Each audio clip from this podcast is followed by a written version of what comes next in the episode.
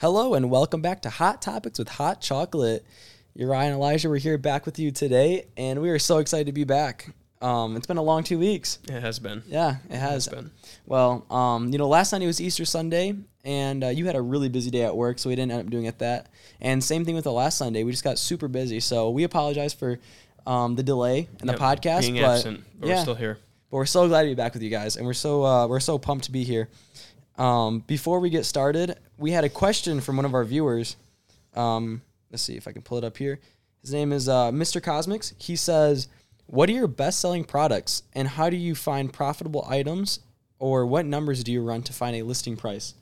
So, Okay. Well, I guess I can answer the first part of like uh, finding the best selling products. Mhm. I just I like snacks, so I just go with whatever I think honestly is going to sell. Um, obviously, when they come up with like limited edition items, those are going to sell, you know, a lot more than your basic basic items, you know right? your Yeah. basic items so example um, you have your regular mountain dew you might get one sale every week or so on regular mountain dew but then when they come with the flaming hot we sold 20 25 12 packs in like three days Yeah, you know we're going to like average of 10 sales a day for like a week straight Yeah, and you got to make sure you hop on the trends. So if you see, Mhm. you know, we do a lot of research online as well. Like we're always on Instagram. We're on, you know, it's mostly Instagram and TikTok. Mhm. So you go through the Instagram, you look up foodie, and you see hashtag foodie, right? And then you go through all the different foodie pro, uh, pages, and you just see what's going on. And we follow a lot of, of those different pages. And you're gonna see different items that are hot that are coming out. And once you realize those are coming out, you need to buy them, jump on them, list them, do whatever, Mhm. because they're really only gonna be hot for about a week. And then after that, like yeah if you're, you're, not three gonna sell four them. days late you just missed Yeah, out you just missed a couple hundred bucks Exactly, Easy. exactly. So, and other than that, I mean, if you're walking around the store, and I guess if you're using eBay, like we use a lot, a lot Mm-hmm. um, there's a little feature where you can uh, scan the barcode. If you don't know how to do that, look it up, and uh, you can basically scan every item and see how popular it is. You know, the and don't just look at the listing prices. Look at the sold, um, completed items. That will show you like if what's it's been selling, actually if it's actually selling. Yeah. Yeah. So that's yeah because there can be 200 listings of something but if no one's buying it exactly. why would you pay for it But yeah, know? Mr. Cosmics, just buy new stuff. You know, get you know, search it up on eBay before you buy it. Um, don't buy too much of the inventory. You know, look at the expiration date, especially in Most chips. definitely Don't buy you know twenty We and I bags of learned our chips. hard lesson the first time. Yeah, You we know, got a bought lot a lot of uh, what do we buy? We bought a lot of like cupcakes. Yeah, a lot of stuff that expires. You know, Yep, in a really couple quickly months. that we didn't just- realize. hmm Exactly, it didn't sell fast enough, so Yep. you gotta be wary of that. But all right, well, um, we have a guest to introduce today. Um, he goes by Papa Jay, and uh, he's a super interesting person. And uh, yeah, so Jay, if you want to just tell us a little bit about yourself, you're uh, into business, real estate, um, you know, and what I take from it is you were uh, you came here when you were 18, right? Correct. Correct. Okay. And yeah, where and what uh, what country are you from? Born and raised in Kuwait. Kuwait. Okay. And uh, for our viewers, where is Kuwait? Is in uh, basically in the Middle East, Okay. part So- of the six Gulf countries. okay. So pretty close to the U.S., huh? Yeah. Yeah. All right. So uh, I guess you know I'm gonna ask you just like you know what or why'd you come to America? I mean, I I, I think Kuwait's pretty beautiful and amazing. It, so it is. I came in originally in 1989 as a student, foreign student, and the year follow my first year in college in California. Obviously, the invasion of Kuwait. So then I relocated to Michigan because I have family in Michigan, and then I get into business because I've had passion for business. So therefore, that took me to my next stage in my life where uh, I start launching businesses, basically. okay. So you're a business person. You have a lot of business experience. What was the first business you opened? The first business we were doing is uh, cars, consulting on cars, shipping them overseas.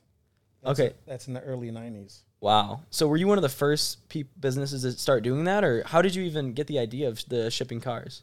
Well, I, I first of all, I have passion about cars. Number one, number two, there was people asking me about there's certain cars being demanded in the in the Gulf region, like such as muscle cars or cer- certain collectible cars. So I would make the the leads. I would connect the people. Okay. know. That's how I started my network business. So you did a lot of networking. I did a lot of networking, and originally when I did it, it wasn't for a financial. It was more of learning the trend and learning the the fields and understanding the concept. Did you have the goal in mind to open up your own uh, dealership, maybe, and you know, in the future? You always have big goals and goals. So, um, but then things happen where you might find another trend that might be more fun more profitable, also. or something that you enjoy, have a passion in? Correct. Okay, gotcha. And that was when so and you said that was when you were 19, 20s, you were you were Yep. running this networking of the Correct. cars and Mhm. okay. So so did you pursue that any farther or did you get into something else? Uh, shortly after that, I managed an uh, J&J oil company for a family member for a couple of years. That was in 91, 92, 93. And then come 94, uh, there was the boom business in cigars. And that's where I took my a lot of my interest to research cigar and study cigars and something I had a vision for, doing something very unique. So that started in 1994. 1994. Okay. So when you had the vision of cigars because there the internet wasn't super huge at that time, right? There was no just like look up like Didn't exist. it didn't exist. Yeah. You couldn't just look up, you know, what is popular right now. So how did you even know to start this cigar business? Well, remember, in the early 90s, n- not just the internet didn't exist. There was there's no such a thing called social media. Right. So I would go, for example, um, buy magazines. I would do a lot of research, a lot of reading. We had computers, Mhm. so but you know, would go to the library, for example, and, and search business, search um, what's the trend, why. As we know in the United States, we have an embargo that started in 1962 with with uh, Cuba, so therefore we can't have Cuban product here. Okay. So it was very interesting to see that trend that the number one product demand in the world can enter the market. So therefore, there had to be another product comes from countries like, for example, uh, Dominican Republic, Nicaragua, Honduras, Costa Rica, Peru. So you couldn't get cigars from Cuba. Nope, it was illegal, still illegal till today. Still, still it's illegal uh, to uh, to uh, get cigars. But other ways around that? I mean, can can the Cubans send the cigars to the Dominican, the Dominicans send the cigars they, to the tr- U.S.? they do a lot of that stuff, but you know, it's playing with the fire because still considered illegal. Okay. So. So you had this vision, you had this passion for cigars. You found out there's a big boom. How did you then act? Did you open up your own store? Did you start not like? Did you start helping someone else with their store? Nope. I actually, what I did, I uh, located uh, a location and I laid the foundation basically. I went with my gut feelings and I started and I had a vision. You got to have a vision. Anytime you want to do something, you got to have a vision and you got to have phases of that vision. So the first vision was okay, I see there's a demand. And when they say you, you build it, they come. That's true, but also you, it's it's it's you got to go with your gut feelings. That's the key. That's the Okay. number one advice I give anybody when they get into a business. There was a huge demand. There was uh, a big concept. There was, uh, but you had to go to a market that what I would call a virgin market or a raw market.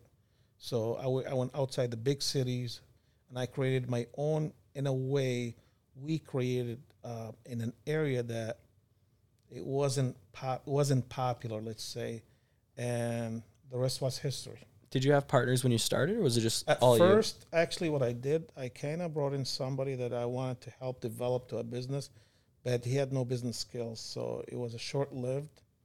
And uh, again, everything you do, it costs money. So there was a big cost to that, which is it was devastating because the money that it cost to do that it could have crippled the business at early stages. at the But, early stages? you know. How did you? So did you save all this money from working, and then that's where you fronted it, or how did? You, or did you go get loans, or how did you? Nope. uh, We funded it at a very small. Uh, you know, we had a um, about ten thousand dollar, hmm which is at, at that time probably to a lot of people a lot of money, but it was nothing technically. To start a huge But- business, it's not a lot. You know, but as we moved on, as we started, you know, you got to put a sign, you got to put a inventory, Right. you got to put a cash register, you got to put uh, furniture. So adds up pretty pretty quick. Right. What was so for the cigar business? What was your what, what's the biggest startup cost in the cigar business? Obviously, it will be your inventory. if you- Inventory. You know, but we weren't there yet. mm-hmm. So, um, so we had to take what we have and educate ourselves. And it's not about what, what, what you get to learn as time goes by is not what you're selling or how much you're selling. It's more about you must build a relationship with your consumer because when you understand consumers and customers, the rest will follow, you know. Definitely, yeah.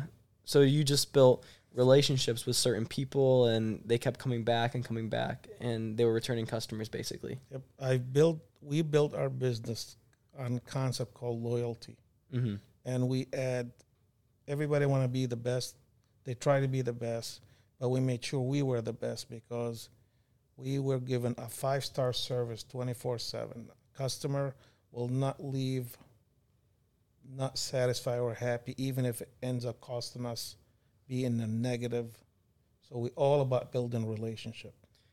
Was it challenging to get the licensing, um, all the paperwork? You know, was it very challenging to, to get that?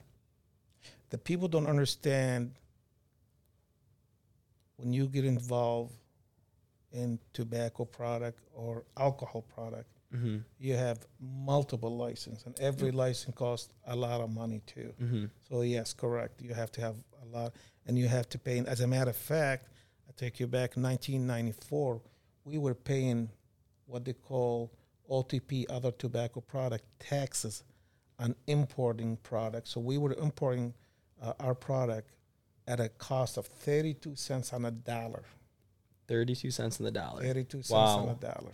Wow. and it had to be paid to the state within 30 days of your purchase. So that following month, for example, no matter what you buy, whether you sold it or not, you gave it away, you must pay your share of Because you- 32 cents. That's just a Because state you imported tax. that, yeah. Yeah, that's that's your tax. That's Wow. your license. It's impressive that you could still turn around and make a profit on that after you know paying 32 percent in taxes just to import the goods. That's amazing. Well, you had to again, you had to have a vision, and you had to focus, and you had to understand what consumer wants.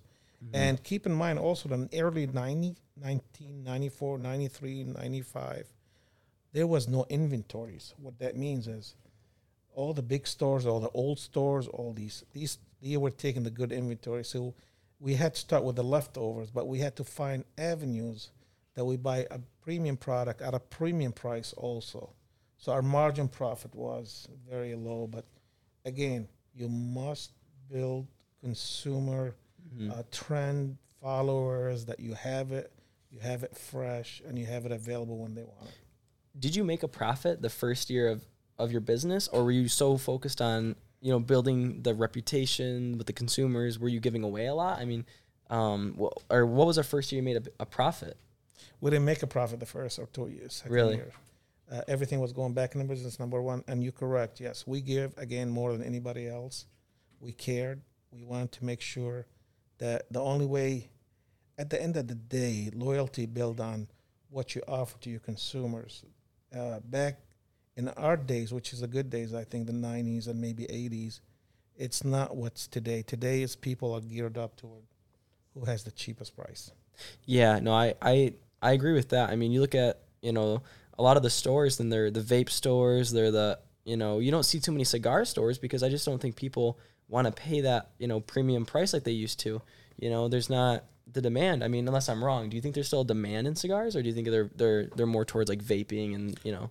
Well, cigars is in its its own category because the people who smoke cigars are a very slim number percentage wise. If you look at the, the tobacco industry in general, it was your at one time the peak was like cigarettes, and then it went to roll your own, and then it went to now vaping, which is in uh, in our philosophy we don't get engaged much with it. Mhm. Sim- we don't believe in it because simply because of all the chemicals, all the whole business idea behind it is about uh, not caring, not you know, um, uh, sell, sell, sell, and put anything and package it nice and sell it. Where cigars, it's you know, there's a lot of work behind premium cigars. We're talking about. We're not talking about machine made. We're not talking about.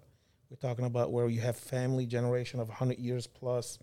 Uh, the father, the mother, the, the son, the grandson, the the operating uh, generation of brands, and and they put so much heart and effort and sweat to this product. It's more of a trend. It's more of a, I would call it a fashion than anything else. So Really? Yep. So do you think that va- you know because you see these trends and you're, you're you're very knowledgeable about the you know tobacco industry? do you think that vaping is going to be another trend where you know it's it comes in and then it goes out and there's going to be a new type of I to- method? I totally agree, but I uh, personally, uh, the concept of vaping, I think it's unfortunately it's geared toward market to kids underage, and that's the thing that we don't believe in. We believe Right. in cigars for an adult, cigars, you know, someone that has a, a career, a successful. Uh, going and you know you go get together with your family with your friend with your partner yeah, um, like for example, it's a trend. Like when you have a baby, you end up giving away a premium cigar as a token to, you know, sharing, you know, uh, a new child in a family. They're usually wraps in their blue Yeah, or red, yes, right? but- or but- pink. yes, but but cigars are a little bit different. I speak on my, you know, I I, I daily visited to the gym, for example.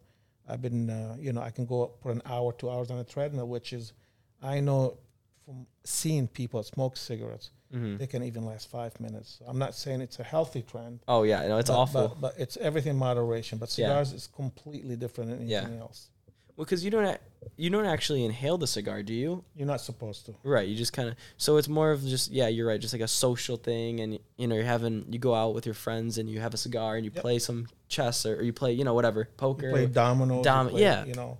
yeah. And, and another thing about cigars, I could go 30 days.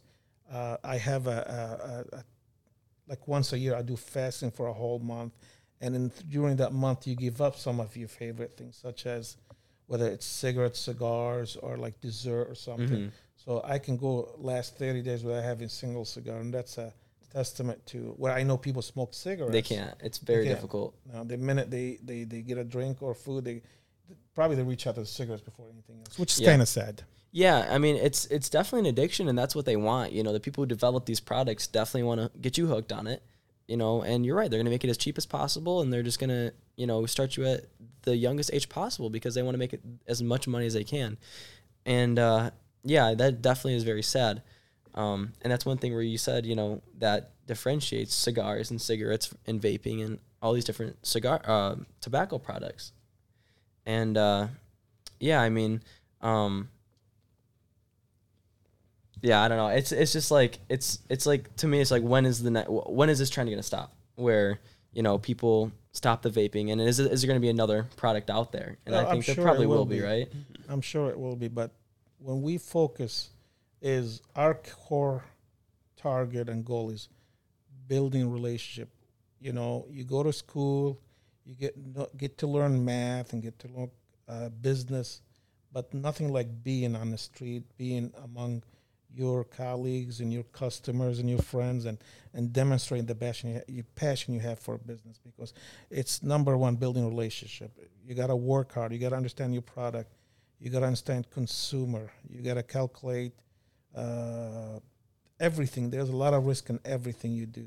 Mm-hmm. But if you are loyal and you are passionate and you put the time and effort, you will be rewarded with success. Okay. Did you? I have a question. Have you ever um, worked your traditional nine to five job? I don't think I did. I did for a short period where I helped. I was always at a young age. I want to help people, so I would ask to do this project or this project, and for me, it was I tried those nine to five to literally. My goal is to learn another side of something I'm not familiar with, Mm-hmm. and it's not whether I'm I didn't like it or I just it did not give me the leverage to go beyond. I feel my brain operate at a different level of typical people. Therefore, I'm I feel like you you get limited. Did you get very bored working the? I know, never get bored. I never get because I'm learning. I'm learning their mistakes. I'm learning why people stick in those Mm-hmm. positions. They just you gotta have passion. You gotta have dream. You have to have goals. And the only way you can execute those goals, you gotta go beyond the norm. You gotta challenge yourself. You gotta push yourself. Do you do you believe that you have a growth mindset where you know you just want to keep going and keep progressing and keep moving up? It never stops. That's why I don't sleep. Yeah. So for people who are kind of stuck and they feel like you're in this spot where it's like you're not moving, what's your advice to them to you know get be motivated, grow, you know their mind their mind running? How do you you know do you have any advice about that? what the cigar business did for me in my 25 years plus, I connected with very entrepreneur peoples, and every time I sit with one of them, I am learning. That's why for me, going, it's more of a um, not a job. I'm going to have fun, Yeah. just build, like build just, connections. just like Michael Jordan. I think he loved the game of basketball. He, it's not a job when you're getting paid hundred million dollars. He's having fun. So I feel the same. You know, I'm building relationship. I'm learning from the best, and I keep developing. So for for the people who don't understand or don't know where to go, the next step is first you got to pause. You got to look at what you're doing today, and you have a constraint somewhere. What's stopping you? What's slowing you? For example, right? Mm-hmm. and then you you got to create you, you you must create goals it doesn't matter what the goal is the goal is you want to make 10% more in the next six months how Mhm. Right. then you got to look what are you good at Mm-hmm.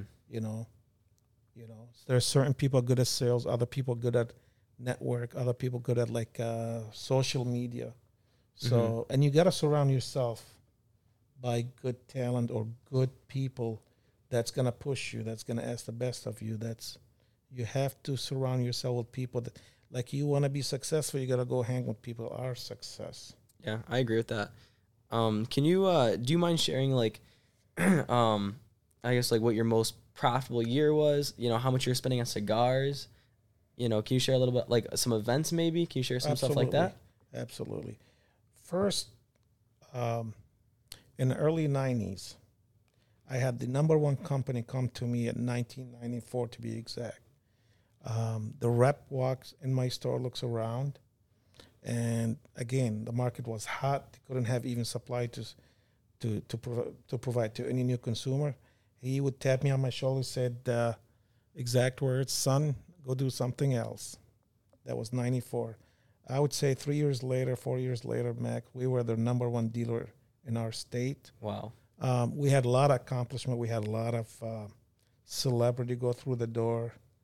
Um, a lot of affiliation with like uh, uh, George Hamilton, the actor, uh, Vinny Pastor from The Soprano, known as Big Pussy. Um, we have right. we have uh, legends from the cigar industry that you see in magazines. Uh, the son of Montecristo, dear friend of mine till today, Senor Benji Menendez. His father invented the Montecristo brand. I'm still in contact with him.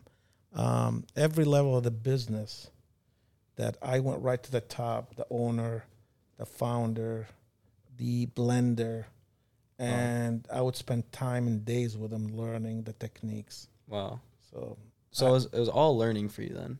it's uh, do it till today. Do it till today. You can't stop learning. Wow.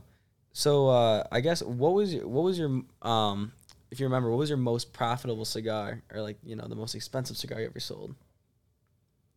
I guess those are probably two different questions. No, well, the most cigar we sold, we had uh, multiple time. We had a hundred dollar per stick, which is not easy to sell a hundred dollar cigars. I'm not gonna sit down and tell you it's that easy, Mm-hmm. but we made it look easy, so we did it. Wow. What, what kind of person was coming and buying a hundred dollar cigar? If I tell you right now, you're gonna laugh. The people that bought the cigar went from a, a typical truck driver, truck driver, Truck driver. or a multimillionaire uh, friend customer that's involved in real estate and uh, other businesses. So uh, we had the ability in our operation to reach to vast. Again, we laid the foundation. Everybody treated like they are celebrities. That's our model. That's was. That's why people comfortable, you know. So when you introduce something to them, and we always reward them because it's not easy to do. You know, for somebody to spend hundred dollars cigar, I mean, Yeah, that's You that's know. crazy. I you know so my I'm always rewarding c- certain uh, people because I want to show appreciation as well. But I wanted to test can I can we do it, yeah. and we did it. You know, Well, good and, for you guys. And the Buick Open, we sponsor Buick Open from the late '90s till the last year because you know with the bankruptcy of GM, 2008 was the last year for Buick Open. Mhm. So that's one of uh, a high stage, high standard like operation we had. You know, um, you know Tiger Woods. When you say Tiger Wood's coming, you see a thousand, a thousand people every day, and you got to cater to the consumer. You have to be ready. Did you meet Tiger Woods? Uh, we were supposed to, but we because we have affiliations through the Buick Open. We had the, we had set up the Buick Open room at Warwick Hills, and numerous time I'll be there, and he will be walking in with his guard, like security, and so not one on one because I don't think Tiger. But you saw him there. At Yeah, the, well, numerous time, you know. Wow. So that's neat. You know, to be able to be cl- be close to someone like that is like you know not a lot of people get the opportunity, and uh, you know be able to sponsor an event like that is pretty uh pretty special. and we also we were, the one of the proudest thing we've done on our, our operation actually we were very generous to our foundations that we support local a lot of charities that's one thing that we were i mean there's not a day or a week or a month goes by we're not donating out of our own hard earned money to you know we like support our local charities and we don't just do like what everybody like some people would Mm-hmm. we we went beyond Do you think that's key to a successful business? Donating. I'll be very honest with you. Uh, We personally, I never look at the revenue or return. As a matter of fact, I don't think it return much because we believe we are we ought to do it. We have to do it, whether there's a return or not. You know. So Okay. So you just that's great. Um, did you have any? Did you have any uh, customers that caused issues for you? Was there any like hiccups in your business that were just really, really Ev- hard to overcome every day you have a hiccup. every day? Yes, you got to understand when the internet started. The internet was built on um, product you buy at a very cost operation. So you have somebody sitting in a warehouse somewhere selling this product, where we are sitting, we have staff, we have insurance, we have cost overhead. Not to mention the thirty-two percent taxes, where other state has zero taxes. Wow. So that infiltrated to our profit. Mhm. People come and so yes, you'll have issue every day. You gotta be calm. You gotta be uh, understand with the cu- customers' issues, and you gotta work with it. Um, pro- before I, I, I'd had a philosophy that I don't recommend for anybody today. I want to please everybody, and that's you'll read a lot of successful people say that is the hardest thing anyone can do, and I tell you what, it was extremely difficult but I wanted to be the best, and by being the best, I wanted to offer whatever it takes to please somebody. But you're always going to have a consumers, unfortunately, that um, Just won't be happy. don't understand. I think uh, the product or don't understand. Like you talk about eBay, I hear you guys all the time talk about eBay, and I've dealt with eBay numerous times. You know, eBay when when I, I, a customer apply a bid on a product, they want to get the cheapest price. They don't understand that you might buy something for twenty five dollars, which is cheap, but that someone just put thirty dollars in shipping and handling. Exactly. So the concept that people don't care, mm-hmm. you know, and they already getting a great buy, then they want to send you, hey, can you uh, throw this or do that, or you know, I've seen it so so many times, and and not to mention also the lack of motivation and the product service is also there's a lot of counterfeits out there. So consumer mix uh, the demand slash the customer service. So if you focus on understanding your customers, you will be very successful. So you think that's that's the advice for today? Understand your customers. Understand your customers, and you must understand your bottom line. You have a product, you must generate a return on that money. Okay. Worst case scenario to please a customer, perhaps you can do a, a, a bonus, a discount, or something.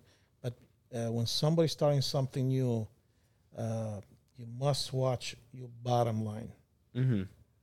That makes sense. Yeah, I mean, we have people on eBay, you know, where they'll. it's kind of funny. There's a couple of people who they would send us, you know, the product that they wanted to buy on eBay, right? Like, say it was like a bag of M and M's. They would then go to the store, find it, take a picture of it, send us the price, and then say, "Why aren't you charging this price for it?" And you know, I laugh because it's like, okay, you go. I don't, you know, actually say you go and do it. I, uh, you know, I want to, but you know, yeah, take a four dollar bag of M and M's, three dollars, whatever, and try to sell it for three dollars. You're gonna lose tons of money because you got to pay for shipping, and you know, we already went over it. You got to pay for tons of stuff.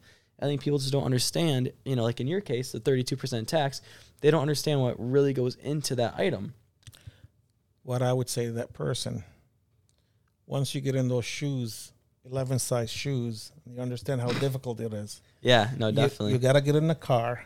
You Yep. got to go to the store. mm-hmm. You got to pay the electricity. You got to pay your rent. You got to pay your insurance. Yeah, So it's easy for somebody to go take a picture Mm-hmm. and send it to someone saying, Why are you getting this? But how often do you receive such a thing when you're re- get rewarded with so many positive feeds Exactly. that people buying tens of items daily yeah. and uh, seeing you guys loading up 30, 40, 50 cases sometimes and and you know so Yeah. like a wise man told me once one monkey don't stop no show you know, there's some truth to that though. It's like you get, you know, if you have a hundred people and you know three of those people aren't happy, the majority is happy. You know, you try to, you know, you try to minimize that. Um, the number of people who are unhappy, but it's like you said, you got to understand your customer. You can't please everybody, and I think there's a lot of truth to that. And if you go into the business trying to please people, you're probably gonna fail. You know, please or at least pleasing everyone. So I guess did you have any haters or people who told you you weren't gonna make it, you weren't gonna be anything, you weren't gonna, you know, be able to start a cigar business? And how did you? Because obviously you didn't listen to them because you were super successful. How did you do that? I'll tell you a, true story. 1994, I didn't know this person existed in the area. I got a message from a customer. I'll give him six months. That's 1994. That same person in late 90s sold his business, moved to a different city. So it doesn't mean anything. But when you last for decades, Mm-hmm. you know, people don't understand. You know, when people at the bar, people partying, we are planning our next move. We Mhm. work eight days a week. We go home, we get on our computer, we're plotting, we're planning, you know, and you always have to think about the next move because if you don't go for the next move, you're gonna die. So Yeah. you must keep moving. You must keep challenging yourself. You must ch- change. Time change. You must change with it. That's why you look at the uh, companies such as uh, Kodak. Kodak back in the day, when you talk about cameras and films, they were the number one in the world, and they don't even you don't barely hear that name because they didn't catch up with the digital and all the social media and stuff, and uh, they didn't follow through. So that's why they're obsolete now. Yeah, definitely. Yeah, no, I remember um, Kodak used to be huge. So you think, you know, as a business person, you just got to follow those trends and always keep, you know, a foot ahead of everyone, everybody else, basically. You have to. You have to. Don't don't reinvent the wheel. Yeah. That's what that's what I learned. Don't don't try to get pretty and make something out of nothing. Just work what we do have, tweak it a little bit, listen to the consumer, see what the trends are, and just give them what they want, and they'll follow. They'll come through. Think so. Okay. Um, are you still pursuing, you know, the cigar business? Are you still um, active with that? Or do you have do- other business ventures that we do consulting still. Uh-huh. As a matter of fact, we have a couple of avenues recently out of out of the country, even that uh, we are doing consulting for right now. Mm-hmm. Um, when you're in business, you could never go back because it's endless uh, demand. There's so much to do. The real estate right now is it's the hottest uh, market in the world right now, being in real estate. You're also a real estate agent, correct? Correct. and so how how was that process for you? Was that um, challenging, or do you really find that you, or you know, do you really love real estate? It's not loving real estate. I love building relationship, networking, and business. So whether I'm the uh, uh, selling you product or vending or cigars or housing, it's all is the same concept. You must be focused and you know your consumer because it's a big trend right now. I mean, there's no the market is hot. There's no inventory, and you gotta try to to go around and figure how you can find customers, and they'll find you. Yeah, They'll find you. definitely. Do you have uh, you know, past customers that you that you built a relationship with that you're now, you know, take uh, combining your real estate, you know, experience in that? I can tell you, I have customers from 1994 that today are they partners with me in projects. Wow. So I do stay in contact with a lot of my customers and my friends. Uh, there's not a holiday goes by I don't reach out to them by a phone call or a text. You must always stay in touch with people. Doesn't have to be always about trying to sell something. I've never used that concept myself. Mm-hmm. It'll it'll it'll follow. It'll come through. That's not you know. You just got to stay real with people. how do you how do you build these relationships with your customers? Are you just a very personable human being? You know, are you very charismatic, or do you think there's do you use some system to you know get, gain the relationships with your customers? you gotta be Jay. No. okay. Basically, you gotta be true with yourself. You have to be yourself. uh-huh. You know, people don't wanna hear a story. They're there for a reason. They want to be entertained. It's an entertainment when you think about it.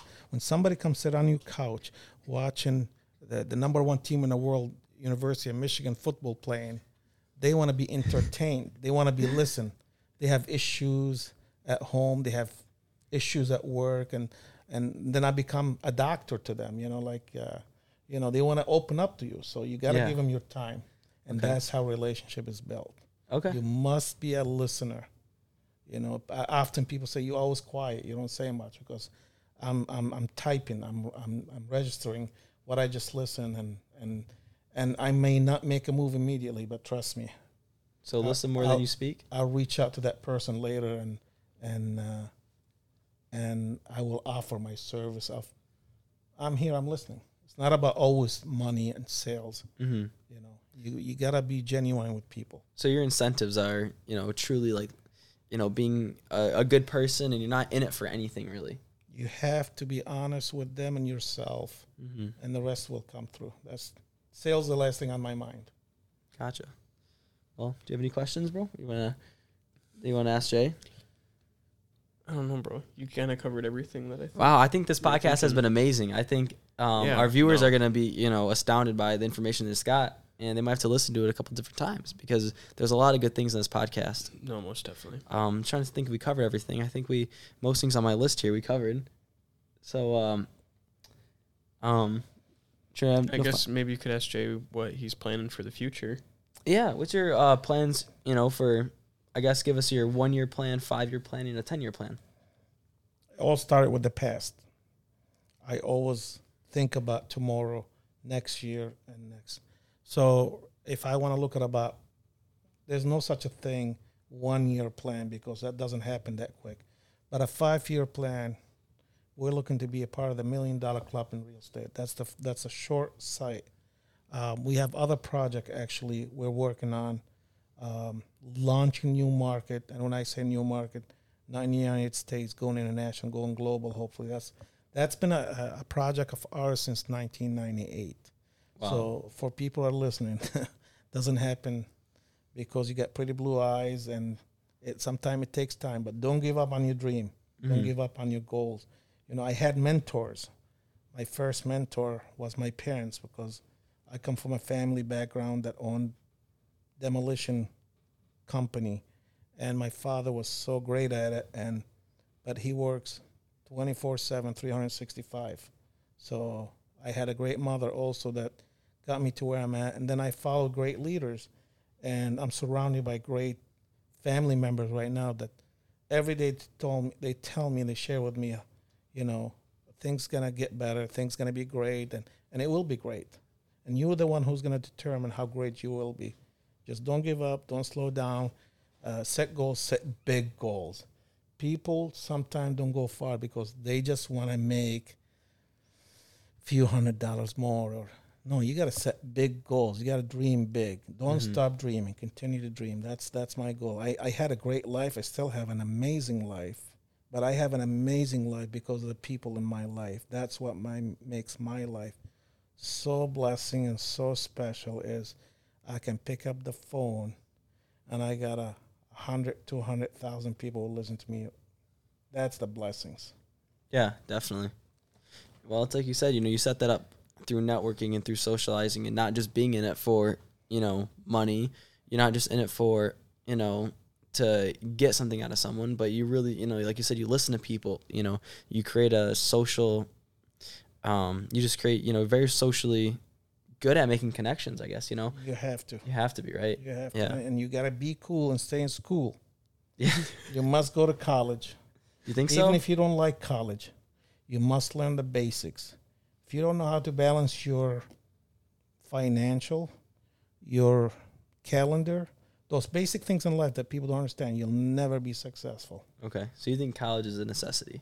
it's it's a good foundation You know, it's a good. Uh, all these billionaires that left school, they've had a foundation still, from you know all of them. They've had Mhm. a foundation, high school, parents, a mentor, college. I'm not saying college degree uh, is the answer, but few years I think in college and an intern. I think that's another thing. I I got offered to intern the biggest company on earth, and I turned down. And I was in my early twenties, and I was making so much money. So therefore, um, I now I'm looking at. I wish I would have done it because I think I would have done things much more successful. Maybe I would have probably ran that company today. I don't know, but Mhm. You know. But you must keep your eyes open and and push yourself. Where did you go to college? I started my actually I graduated high school in Kuwait. Then I attended American University of Beirut for a short time period of time. Then I came to California, you know, and from California I had a short career. Uh huh. For a lot of people don't know, I uh, actually had an uncle lives in California that I, we had to get acceptance to get a visa. So um, I was admitted at uh, this wonderful school called Compton College. Never Wow. never heard of it till I got here. So, and it was short visit due to the fact of the where it's located at. And then from there, uh, we we actually moved to Michigan, and I attended some colleges here Mm-hmm. in uh, in Dearborn, Henry Ford, and but I was so involved in business, and I and and I like that business. I I have I have enough foundation I felt I can you know, and when the opportunity present itself, that's another thing. You must jump and grab it. Definitely. Yeah. So what, what what brought you to Michigan out of you know you were in California the the sunshine the sunshine state or is that Florida? Anyways, California is beautiful. So you know what what drew you from California to Michigan? Well, the number one reason because when I was here, I was just like I said, I was uh, my family were paying for everything, and when when happened in Kuwait, my father, I lost contact with my family for almost a year, so therefore Mhm. I had to find an alternative uh, way to come and continue my education, and I came here. I have family in Dearborn, Okay. my uncle. I had a wonderful uncle and aunt and cousins that uh, I stayed with, and from there I moved to Ann Arbor, and the rest is history. Wow. So you've definitely had a crazy life, you know, that not everybody gets to experience. You know, you moved when you're 18, you moved again, you started up businesses, you know, you've done some amazing things, like very inspirational. And uh, I think you got a lot to talk about. And uh, I think our viewers are going to be very, you know, pleased to hear that you were on today. And I wouldn't be surprised if they wanted you back another day to hear more. So, you know, I appreciate all you said. Um, do you have any more questions for Jay? because I think we covered uh, just about everything we had for you. Yeah, I think we got everything covered. Yeah, well, we you know we appreciate. Is there anything else you want to uh, talk about? Just have your people call my people. I'll come again anytime. All right, we'll consult. We'll, we'll consult with their managers. Well, I appreciate you coming on. We, we both really do. Mm-hmm. and I, Um, I I'm watching guys grew from little boys to boys to young men to um, successful entrepreneurs. And, I- That's and I will tell you how proud I am because we watch you guys it. every day, and uh, you know that's uh, that's a blessing to see that. And for everybody's listening out there, anybody could be Uriah and Elijah. we appreciate it a lot. It means a lot to us. It us. does. Thank you, Jay. All right. Well, thank you very much. And uh, Before we end the podcast, Yeah. I I know Uriah doesn't like to shout himself out too much, but he just did something this past week when we weren't on the podcast uh, that was pretty big in his life, pretty Yeah. exciting that I don't think you guys know about. yeah, I uh, I committed to a college. Um, I committed to uh, Lansing Community College for two years. I'm gonna be, I'm gonna be running there as well. Mm-hmm. How And much I'm do you have to pay to go there? Zero dollars. Got it debt free. That's what I've been saying. I I mean I said I'm not gonna go to college unless it's d- unless I have to pay nothing for it. Mm-hmm. So I did it. So you did it, I did it. Yeah, I'm gonna be starting and you get business. to run. You Get to go run, for man. business. Yep, get to keep doing these podcasts and keep talking to you guys about everything and super stoked. But the but you gotta share with your members how you earned that scholarship. Well, so two different things. I would have gotten it no matter what because the school I go to is an inner city school, and um, so the criteria is you had to be at that school for four years and you got school paid for. I mean, it was at Lansing Community College. I think you got like ten thousand to go to Michigan State. Um, so that was one way I got it. The other way is I would have gotten a full ride from uh, athletic scholarships. Track and cross country are my sports. So, um, you know, those are two things. If you are gifted and you are, you know, hardworking and you can do sports, I recommend doing sports because, you know, the pot, the there's endless opportunities out there for you. So, Mhm. yeah, you know, just getting your your college debt paid for, and it's you know really going to set you up in life to for a lot of a lot more opportunities, in my opinion. Most definitely. The reason you earned it though, because you decided you wanted to do that, Oh yeah, definitely. and uh, we watched you for years. You want to break this number and the Mhm. next number and the next number and the following number, no matter how cold, how wet yeah. you were there. You were in pain. You were starving. You're always starving, as a matter of fact. Always starving. I mean, I'm 18, Yeah. so I mean, So- I think I think all 18 it's boys a are starving. for everybody to know that anybody can do it. You got to study hard, and he has a great GPA as well. yeah, Go yeah. with the athletics, so Well- great personality, and uh, we're all blessed to have you and you. have that future. Well, uh, it's, looking like, bright. it's like you said, you know, you surround yourself with successful people, you know, motivating people. Everyone I surround myself in my life, you know, is very positive. You know, they're never, you know, gonna hate on others for succeed, success. A lot of people want to hate on each other for succeeding, and I think that's you know one of the stupidest things. You know, if a buddy of yours, if if anybody, even a stranger, does good at something, why would you hate on that? You Mhm. know, unless they're a bad person, unless they're using the money or doing whatever, and you know, you know, doing something negative, why would you, you know, hate on that person? So I surround myself with the successful people, with positive people, and you know, good family. That's just how you know. That's what I, I, I give all the, um, you know, I give all the credit to. So, anyways, All we appreciate you guys tuning in, and I hope you have an amazing week. And uh, I think that's gonna wrap up this podcast. It's number ten or eleven. This is number 10. Number 10's in the books, guys. So thanks for listening again. And uh, we will see you next weekend. We're not going to miss it. We're saying it right now. We're not going to miss it. And uh, yeah, thanks for listening. Thank you, guys. Yep, take care.